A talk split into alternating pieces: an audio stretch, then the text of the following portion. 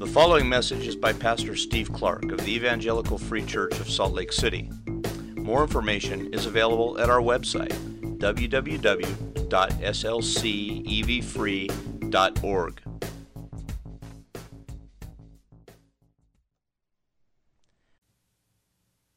Father, we do declare, along with that song, that you are a God of great faithfulness. We want to praise you for that. We want to acknowledge that. You are God who has bound yourself to us, who has spoken out truth and promise, and who always keeps it, who always upholds your word. You uphold your word. We say thank you for that. And then, in thanking and praising that fact, we then ask for help to believe it. Would you do a work now among us? Cause us to hear your word in, in faith and to see that larger than, than this particular passage, you are always a God who speaks to us the truth, who stands by us and never leaves nor forsakes us. We are your people. By your action, we remain your people. By your action, you won't let us go. Help us to believe that day by day as we walk through this life, to look to you, to hold fast to you. Particularly now, Lord, as, as I look at my own heart and, and consider the, uh, some of the small, unusual details of this morning, it, I find a bit of, of unsettledness, and I pray that you would you put your hand on us here now and cause us to settle. Even little things like my voice sounding different in the room right now, just cause that to settle on us and on me and help us to hear you. Draw our minds and our hearts to look to you to believe you, to rest in you, and to walk with you from here into the week and into the month that follows. Perhaps some of us right now are facing the, the, the heart of the, the kind of issue raised by the passage in, in front of us. Perhaps some of us will face it tomorrow. We don't know, we don't know it yet. But trouble arises and questions arise and doubt crouches at the door. Cement us, your people. Cement us right next to you and, and keep us from wandering away. You don't wander, keep us from wandering. Show your steadfast love and your faithfulness. Show your trustworthiness. Show us your great desire to glorify yourself, the, the ultimate ground for your trustworthiness, your desire to show yourself trustworthy. Show us that, Lord, and, and move us to believe.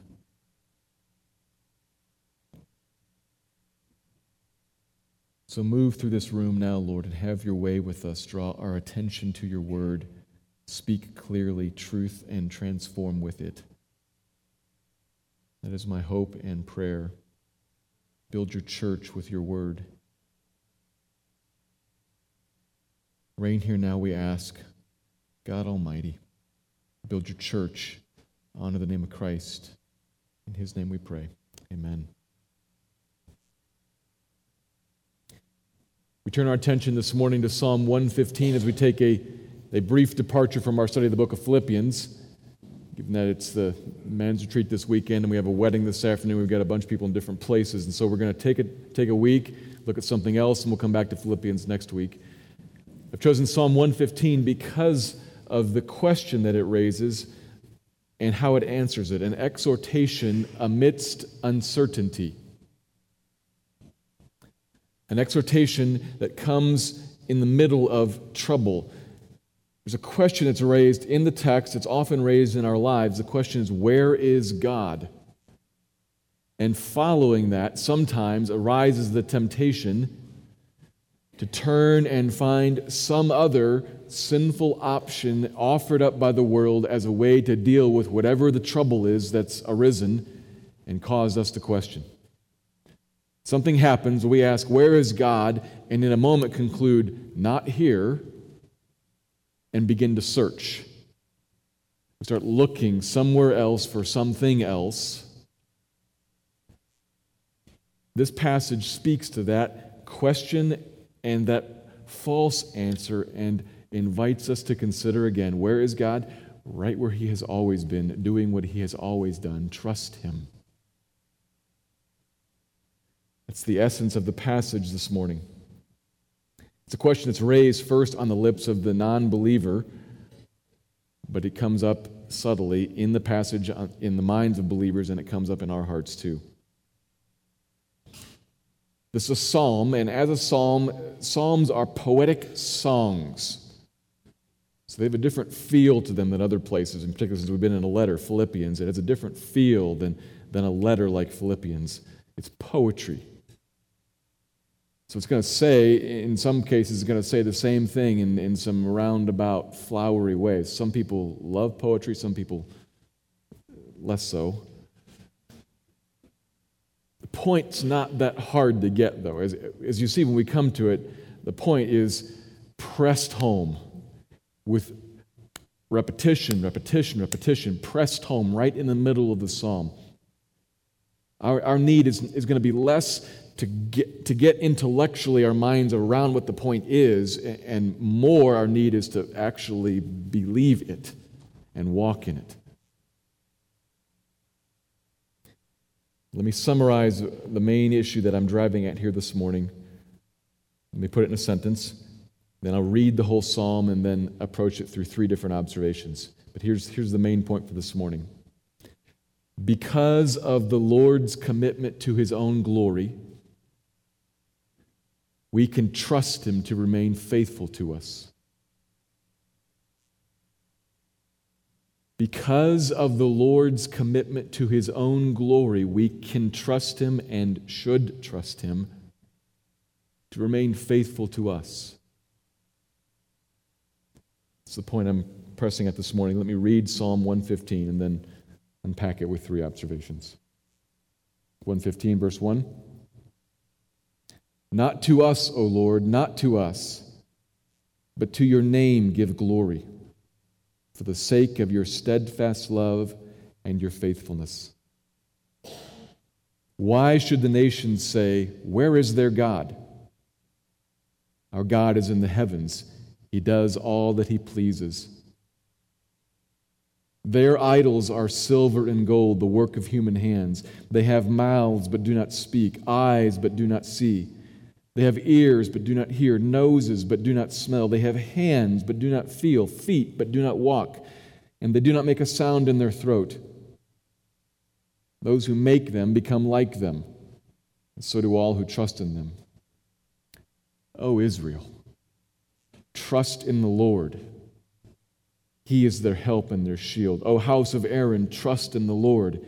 He is their help and their shield. You who fear the Lord, trust in the Lord. He is their help and their shield. The Lord has remembered us. He will bless us. He will bless the house of Israel. He will bless the house of Aaron. He will bless those who fear the Lord, both the small and the great. May the Lord give you increase, you and your children. May you be blessed by the Lord who made heaven and earth. The heavens are the Lord's heavens, but the earth he has given to the children of man. The dead do not praise the Lord, nor do any who go down into silence, but we will bless the Lord from this time forth and forevermore. Praise the Lord, or hallelujah. Psalm 115.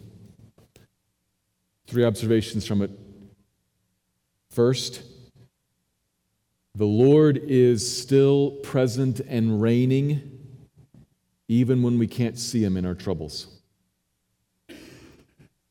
The Lord is still present and reigning even when we can't see him in our troubles. The question's raised in verse 2 why should the nations, that is the non believing world around the, the people of God, around Israel, why should the nations say, Where is their God? And the psalmist means to say, they don't have any reason to say that, they shouldn't say it. But they do, in fact, say, Where is their God? And if we look at verse 1, and verse 9, we can kind of read a little bit of the scenario. Verse 1, he's, he's asking God to, to show glory in his steadfast love and faithfulness. And in verse 9, and calling the people to trust God, we kind of put those things together and say, something has happened, some trouble, some difficulty of some sort, perhaps a, a catastrophe or maybe a slow simmering angst. Some trouble has arisen in which one would think a caring, steadfast, loving, faithful God would step in and act. And he hasn't. Nothing's forthcoming from him. And so, people, people around watching, look at that, and it's, presented as a taunt, say, Where is your God? If he loved you and was committed to you, wouldn't he be around to help? Where, where is he?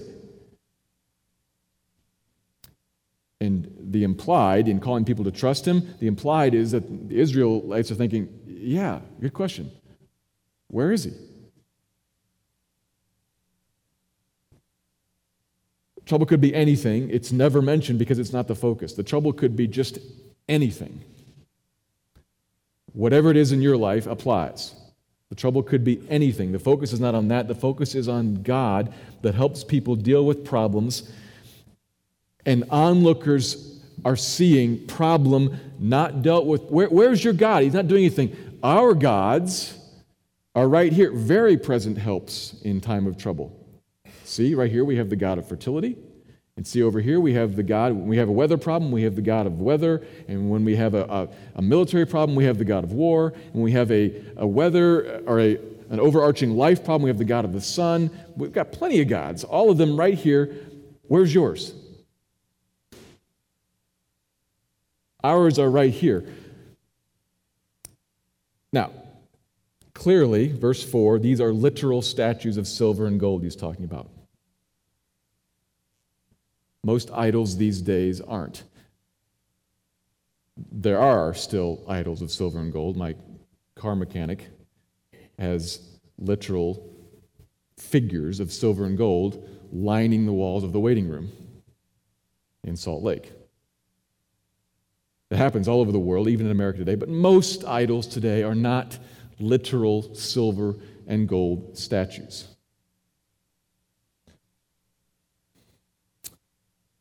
However, it's not required that something be a precious metal shaped to look like Buddha to be an idol. Anything, even good things, anything can be and often is a God to us. Whatever it is the world offers up, offers us to, to take in our hands and orient our life towards, bow down before, perhaps figuratively, bow down before and say, This is the thing that I look to for my hope. This is what I am orienting my life around, saying, This right here will deliver. This is what I need. There's a God. That can be really good things, even, and certainly some bad things. It can be material things, it can be philosophies, it can, it can be one's own marriage, even. It can be one's education, one's, one's personal ability, one's aptitude, one's intelligence. Concrete things, non tangible things, anything can be the thing you turn to. This is what I hope in. We tend to run to such false gods, such idolatry, when the one true God isn't doing what we want him to do. We ask, Where is he? I want and I need. And he isn't coming through it. Unbelief begins to take root. This, this God that I, that I say I hope in, he's not present. He's not coming through. Where is he? I don't know, but I need something. And so I'm tempted to start looking. To which the psalmist says, No. He has not abandoned you, He has not left, He isn't gone. Where is God? Right where He's always been, doing what He's always been doing. Verse 3. Our God is in the heavens. He does all that He pleases. His reign has not ended, He has not changed. Troubles have come to us, whatever they may be. Troubles come to you, whatever they may be.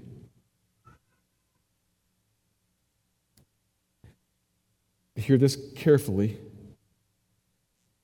In your troubles, whatever they may be, and I know that when I say it broadly like that, some people, what pops into your mind, the trouble you're facing right now, is, is some comparatively trivial argument with a next door neighbor. And some people, what pops into your mind is something catastrophic.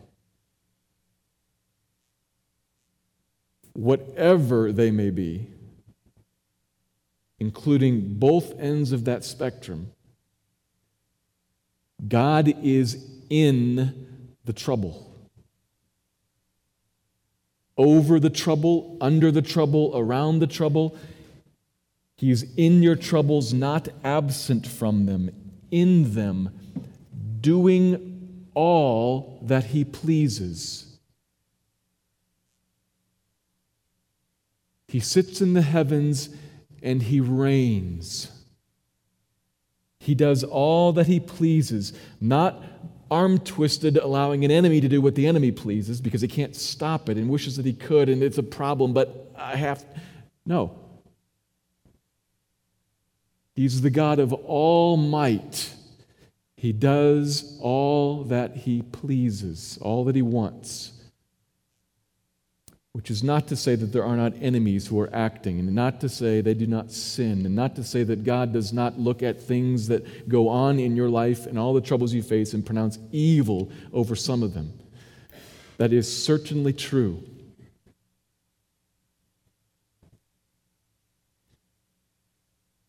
But this is meant to, it does indeed create a tension. We have to acknowledge it creates a tension. How can God be present. I mean, I, I could maybe allow, if, if in my mind I thought that God was distracted and this happened, I could maybe allow that. But how can it be that God is watching, alert, eyes on, saying yes, yes, yes, yes to this trouble? That's difficult. And without answering that yet, I think part of the answer comes in the second observation. Without answering that yet, the point to see right here, right now, is that this is meant to be reassuring to you. The frightening thing would be God's not here. Where is God? Gone. Where is God? Dead. Where is God? Well, he has ears, but he can't hear. He has eyes, but he can't see. That would be the frightening thing. It is more encouraging, more assuring to you, it's meant to be, that he has eyes and he sees. He has a, a brain, if, if you will, a brain, and he thinks and he understands and he says yes to it. That's meant to be reassuring to you, akin to how a parent and a child here on earth interact. A parent looking at a child, looking at a situation, the kid says, This is a problem, this is trouble, I don't like this, yuck. And parent says, I see, I know. I got it. How do you got it? I hate this. I got it. You don't get it. I have it, says parent to child. That happens all the time in, in households here on earth. So we should have some category to understand how parent and child can look at a trouble and acknowledge it is a trouble, but parent might not, for some reason or another, according to the parent's wisdom, might not swoop in and immediately solve it like the child thinks should be, when the child thinks should be. That happens in our lives. We should have a category to understand this. When God says, I see, indeed, yes, I got it. And what's the next phrase that comes out after that? I got it. Trust me. Which is where the second observation goes the heart of the psalm. Before we go there, let's close off this first one. There is indeed a tension created. How can God have it? Yes, tension. But assurance, He has it. Whatever it is that you're struggling, whatever it is you're facing from one end of the spectrum to the other, God, the Almighty Lord, is in heaven, still present and still reigning, even if you can't see him. Where is he? Right where he has always been, doing what he has always been doing.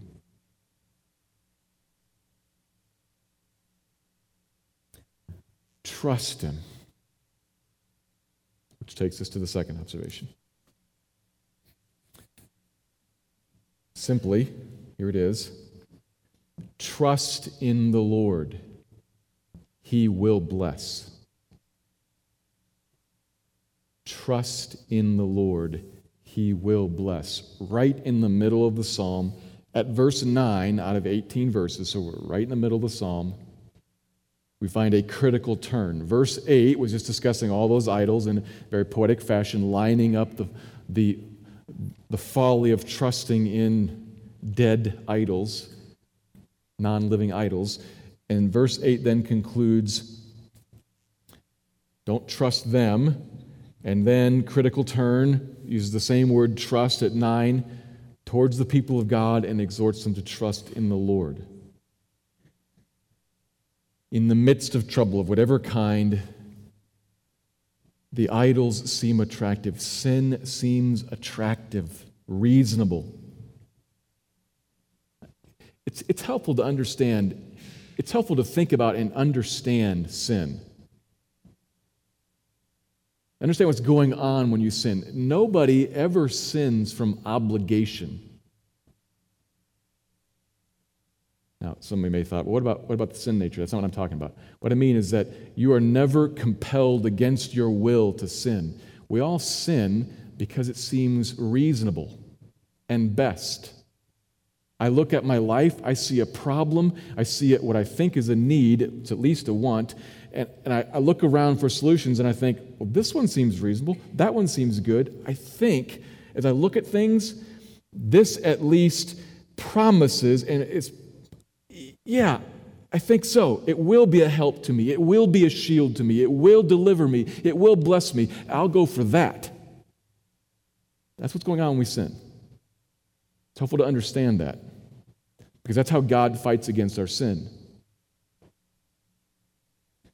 You look at a problem and a trouble, and there is an offer that arises from the world, from all the things that you can put your hands on and get your, get your mind around and see with your eyes. This thing promises, I will be a help to you in this problem. I will deliver you from this trouble. Come to me, grab me, take me. And we say, okay, because it seems reasonable and is attractive in the moment of trouble. But at the end, all those things perish. And those who trust them, verse 8, become like them, dead. They are dead and they are deadening. There is no life in them. But instead, the big turn at verse 9, O Israel, trust in the Lord. It's pretty hard to miss the main point of this psalm. Right in the middle of the psalm, repeated three times. This progression, oh, Israel, the whole great big people of God, trust in the Lord. Oh, house of Aaron, part of Israel, the, the priest, priestly family, trust in the Lord. You who fear the Lord, because actually it's not about ethnicity, it's not about your lineage, it's about do you fear the Lord? You who fear the Lord, trust in the Lord. People of God, trust the Lord. People of God, trust the Lord. This is, this is not a call to become one of the people of God. This is not, as we might say, trust the Lord, become a Christian. This is spoken to Christians, telling us, trust in the Lord. O Israel, O house of Aaron, you who fear the Lord, trust Him. Implying sometimes we don't. Depend on Him. Turn to Him in times of trouble. Why? Again, pretty difficult to miss. Trust the Lord, He is their help and their shield. Trust the Lord, He is their help and their shield. He is their help and their shield. Three times. And just in case that point isn't clear, four more times in 12 and 13, he will bless us and the same groupings Israel, house of Aaron, those who fear the Lord. He will bless Israel, bless Aaron's house, bless those who fear him, great and small alike. In case we miss that, then the psalmist pronounces a blessing on the people of God, verses 14 and 15. May the Lord give you and your children increase. May you be blessed by the Lord. This Lord who has made everything and reigns over everything, who sits in heaven and has put us here on the earth amidst all these things that we face to live here and walk here. May He bless you. May He give you increase. He will bless. He will bless. He will bless. He will be your help and your shield. He will be your help and your shield. He will be your help and your shield. Trust Him, trust Him, trust Him. What's the point? Can you miss that? As I said, intellectually not challenging. O Israel, trust in the Lord. Consider what is being promised here for you, people of God. For the people of God, for those who are His own, and if you aren't His, while this is not directly spoken to you, it could be about you if you would trust Him, if you would become one of His people, if you would turn to Him but people of God. This God enthroned in heaven, who made everything that is and sits over it, controlling everything that happens. This God declares to you in His Word I am not gone. I am not dead. I am not deaf. I am not dumb. I hear, I see, I reign, and I will bless you. I will bless you. I will bless you. I am your help and your shield, your help and your shield, your help and your shield. Whatever it is that you need, I, I will give to you. Whatever it is that threatens you, I will protect you from. I will, will, will.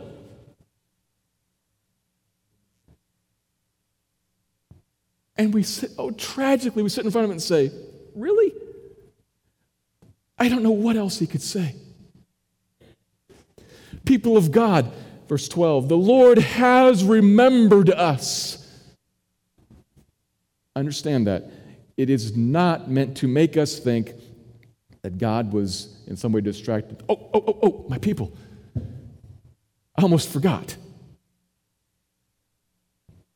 No, it means that he has, he has intervened to act, to deliver. And where, how has he remembered us? Understand, verse 12 is saying, He has remembered us, therefore he will bless us. How has he remembered us? How has he acted to intervene in our lives?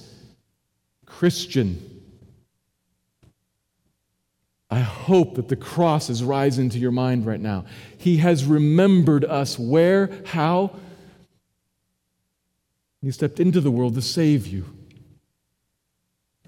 He's remembered you by coming to get you, to save you, to write your name on the palm of his hands. He cannot forget you, he cannot leave you nor forsake you.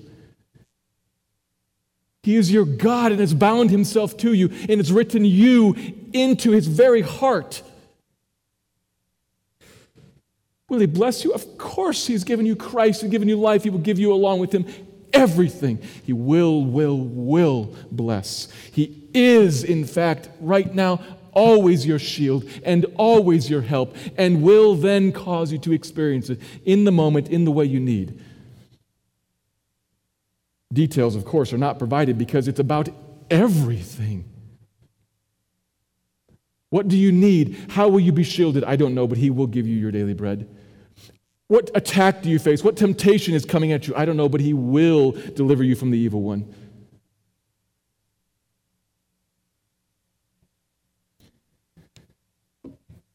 He will help you, He will bless you.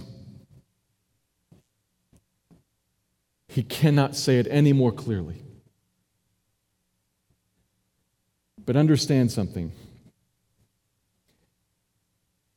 This is the one maybe the one intellectual challenge here in this passage, and it addresses the tension raised by how can he be reigning over this?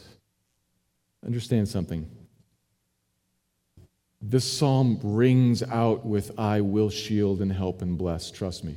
It, can't miss that.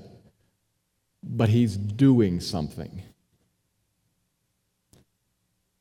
He's up to something. And we might think, we might suspect he's up to something just from the very fact that if I, as a parent, think parent and child again, if I create for my child a situation in which there is a need, let me make a simple example of a financial need. If I create a problem in which my kid now needs $5, and then I give him $5, meeting the financial need was not the main goal, was it? Because I created the financial need. I could have fixed that problem by not even doing it in the first place. Follow what I'm saying there? If I reign over a situation to create a need that I then meet, meeting the need itself is not goal number one. I created the need. I got something else in mind. I'm working a situation. I created and I'm working a situation here with ulterior motives. Sometimes we use that English and we mean evil. Ulterior motive is not necessarily evil, it just means you're up to something else. God has ulterior motives in blessing and helping and shielding. We need to think about this a little bit. He does all he pleases. He's sovereign over all the troubles. And his helping, as he promises, boy, sometimes it is slow.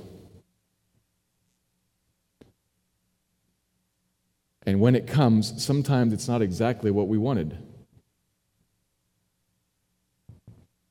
So, what he gives and how he shields, don't we sometimes struggle with the timing and the choice he makes? Well, he's using that. He is at work in some way. He's at work not just on the problem itself, but on what the problem shows and creates in here. He's at work on you, on the inside of you, to mature you and grow you. Turn that around to wean you away from something. To wean you, you and me, us, away from the suicidal bent towards autonomy and self rule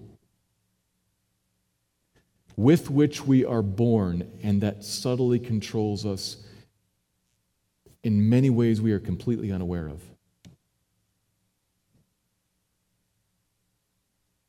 But in some ways that show up when the trouble comes and the question arises in your heart. You weren't even thinking to ask it, but it just pops up. Where's God? And then you notice, I start to hunt for another hope. Hmm, why is that? He's creating a situation to peel away the, the chest covering to show you what's in your heart. I, I put a trouble here and watch what happens to you.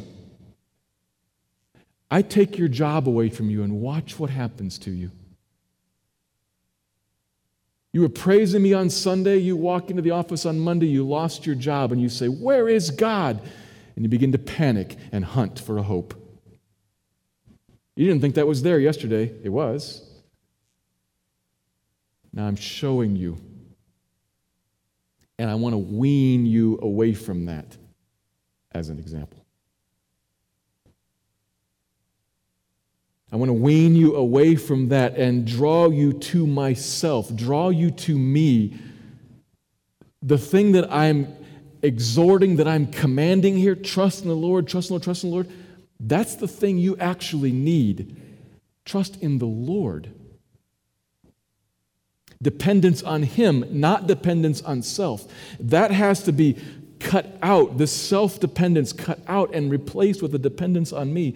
And I'm going to create a situation in which there's a tension that arises to put, to put right in front of you the question In whom do you trust? Yourself and your own ways and your own wisdom and the paths that will take you down, or me and mine? And how long will you sit there? I will be your help, but just not right now. How long will you sit there? I will be your help, but just not in the way you thought. Are you okay with that? He's raising a question to show us something and to work on something, to mature us, to draw us to the thing that we actually need. I don't really need a job, I need Christ.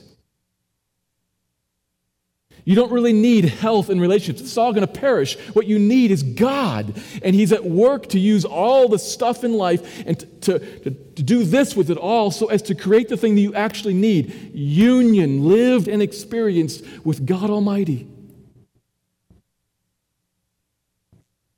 That's what He's after in you. And notice the dynamic that He uses to get there. Trust in the Lord today Trust in the Lord right now because He will help tomorrow.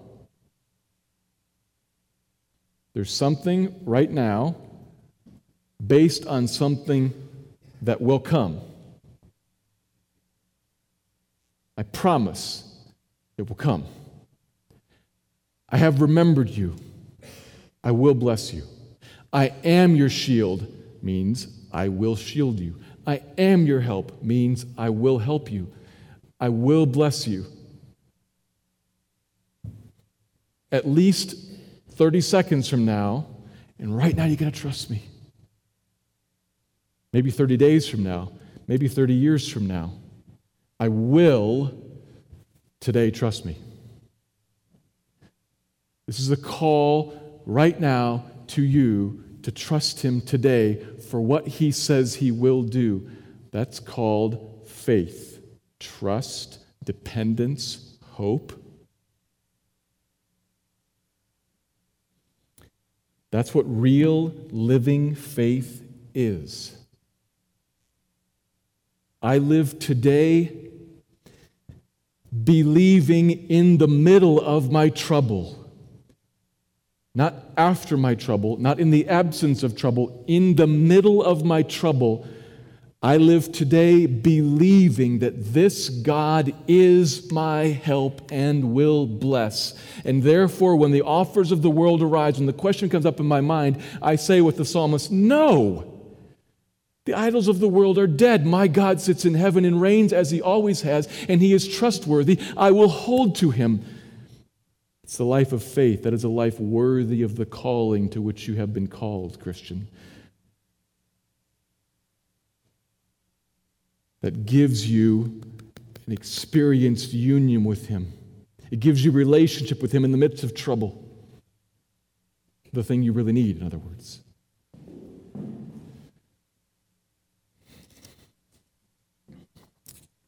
We live today in trouble, trusting I will not turn to other options, only to Him. In trouble, we say no to sin, that is, belief based obedience. I say no to the offer of sin because I believe that He will act. So I will not take a shortcut. This is the life of faith, the life that pleases God. And without such faith, it is impossible to please Him. Those who would please him and those who would draw near to him must believe that he exists. Where is he? In heaven reigning, and that he rewards those who seek him. I will trust him and he will deliver. He is, and he rewards those who please him, who, seek him. That's Hebrews 11 6, by the way. It's what's pleasing to God, it's the life of faith. It is also the life of righteousness, and it is also the life of joyful contentment. It is the life worthy of the calling to which we have been called. It is the life we are to live.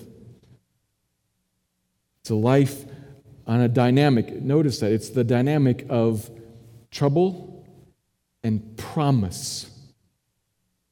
It is, it is the trouble and the promise right next to the trouble, believed, held on to. That's a life of faith. Not trouble and threat, seeking to avoid the danger, seeking to, to do what I've been told or what people tell me is right. Faith in the promise. This is, this is fundamental Christian life that God aims to build in us for our good, for your good. And so he will not deliver immediately from every trouble, but instead will leave them sit there for a moment and say, Trust me, obey me, walk with me. I will deliver you. I will be your help. Trust me. A life of faith. To walk by faith That's what we need. That's what God is actually working into us in the midst of all the troubles. That is a really good thing. That is more important than Him securing your job. Bless God for that. That He's committed to working that into you. As I say, bless God for that, that's what takes me to the third observation.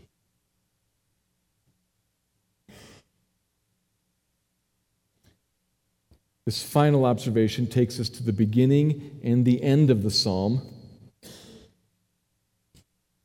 So the main part is right in the middle, and then I'm going to go to the very beginning and the very end. That's the third point.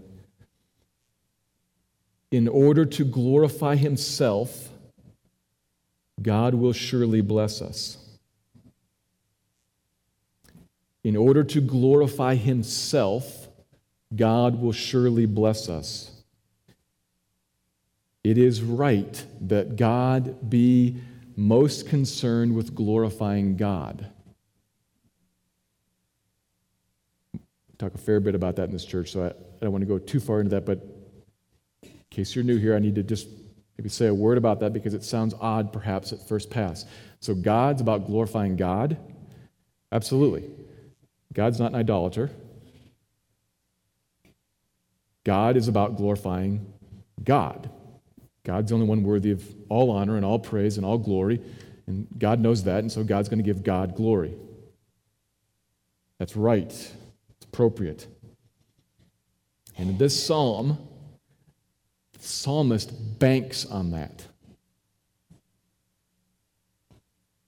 The psalmist banks his hope on God's commitment to God's glory, and he uses it in prayer as a way of leveraging God.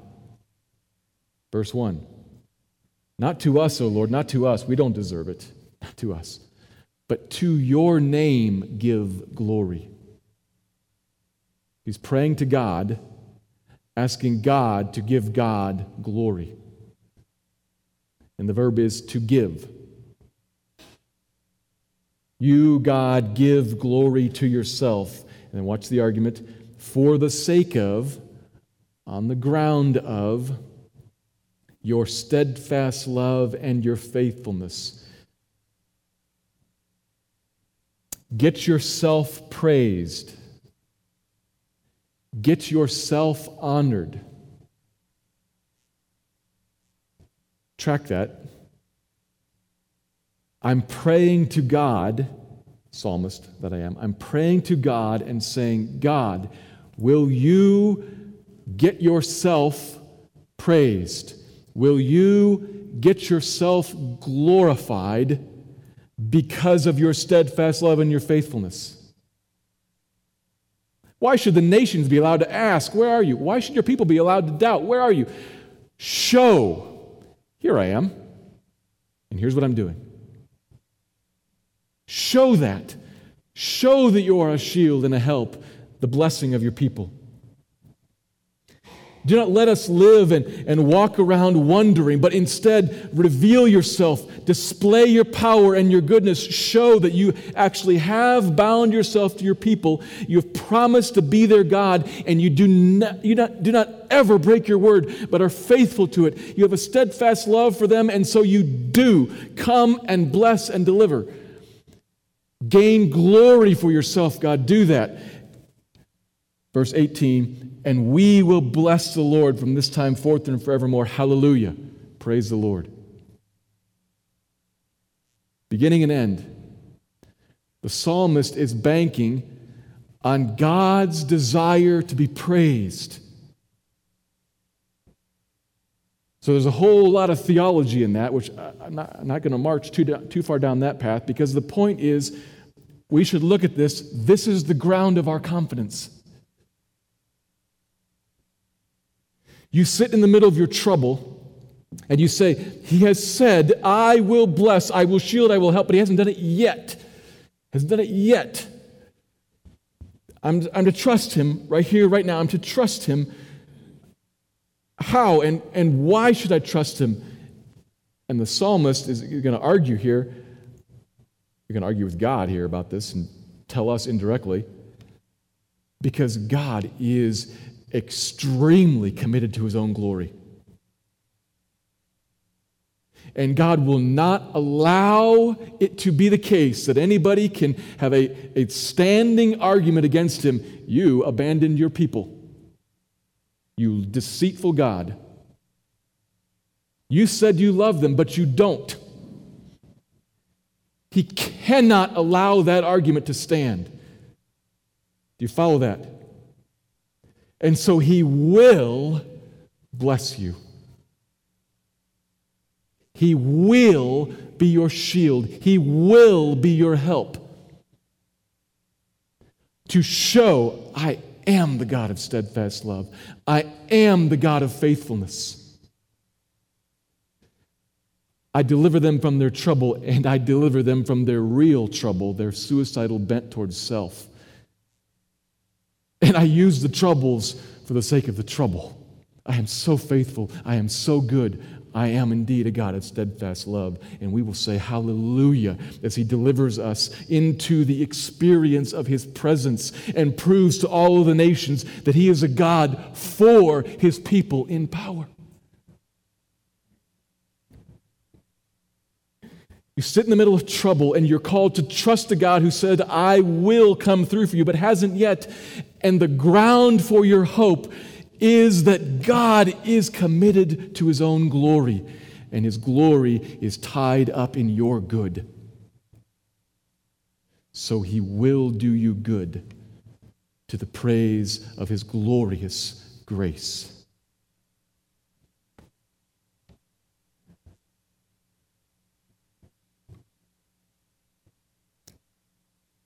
I look at it, look at it, the group right now as I'm looking at you.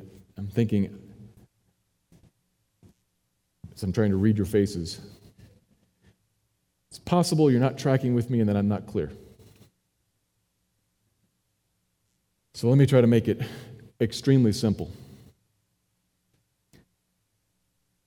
As God does good to you, God makes himself look good. If God doesn't do good to you and said that he would, but doesn't, he makes himself a liar. God's not a liar. God cannot tolerate being looked down upon because it is wrong. So God will make certain in a time and way of his wise, good choosing, he will make certain that he is exalted and his exaltation is tethered to you, to your good, if you are his in Christ. As he goes up, he will grab you and pull you with him. He must. He has remembered you in Christ. He cannot forget you. So, your ground in the middle of your trouble, the ground upon which you stand to trust the God whom you cannot see at the moment, the ground upon which you stand is not that I'm a good enough and likable enough person. I'm smart enough, this should work out. And the ground is not even, what sounds a step better than that, it is a step better than that. The ground is not even, God loves me, though that is true. The ultimate, best, greatest ground is God loves Himself. God loves Himself and God loves His own glory and will not allow that to be shared, given to another, or thrown in the dirt. God loves His own glory and His glory is tied to your good at the cross. So you can bet everything you have on the fact that God will bless, will help, will, will shield you. He will give you your daily bread and deliver you from evil. He will spread his kingdom over you and cause his name to be exalted everywhere, including in your life. He's using the troubles that you're facing right now towards that end. Trust this God because of the Lord's commitment to his own glory, we can trust him to remain faithful to us. We can trust him to bless, to deliver, to help. This is a good thing. Give praise to God for it. Hallelujah. Let me pray. God, help us to understand your word.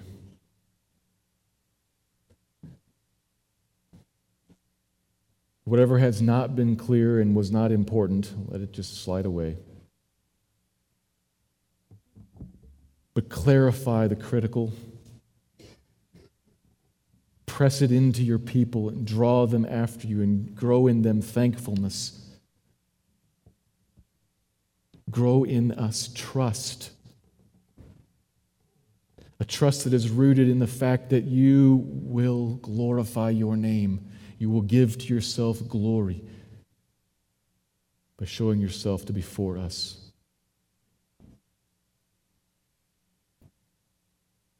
Cause us to believe that. We'll do a work now in your people here as we take a minute to think and to contemplate where we find the idols drawing us on, where we find sin and other opportunities and other options drawing us on as we doubt you. Show us that, Lord. Press it out of us and assure us of your nearness, of your reign, and of your goodness.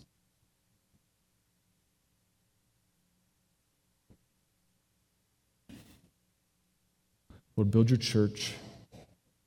Cause us to rest in you in hope. You are all that we have. The idols are dead, they have no life in them. You are all that we have, and you are more than enough. Thank you. In the name of Jesus, we pray in thanksgiving. Amen.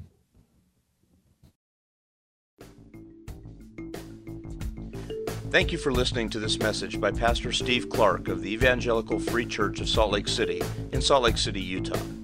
Feel free to make copies of this message to give to others, but please do not charge for these copies or alter the content in any way without permission.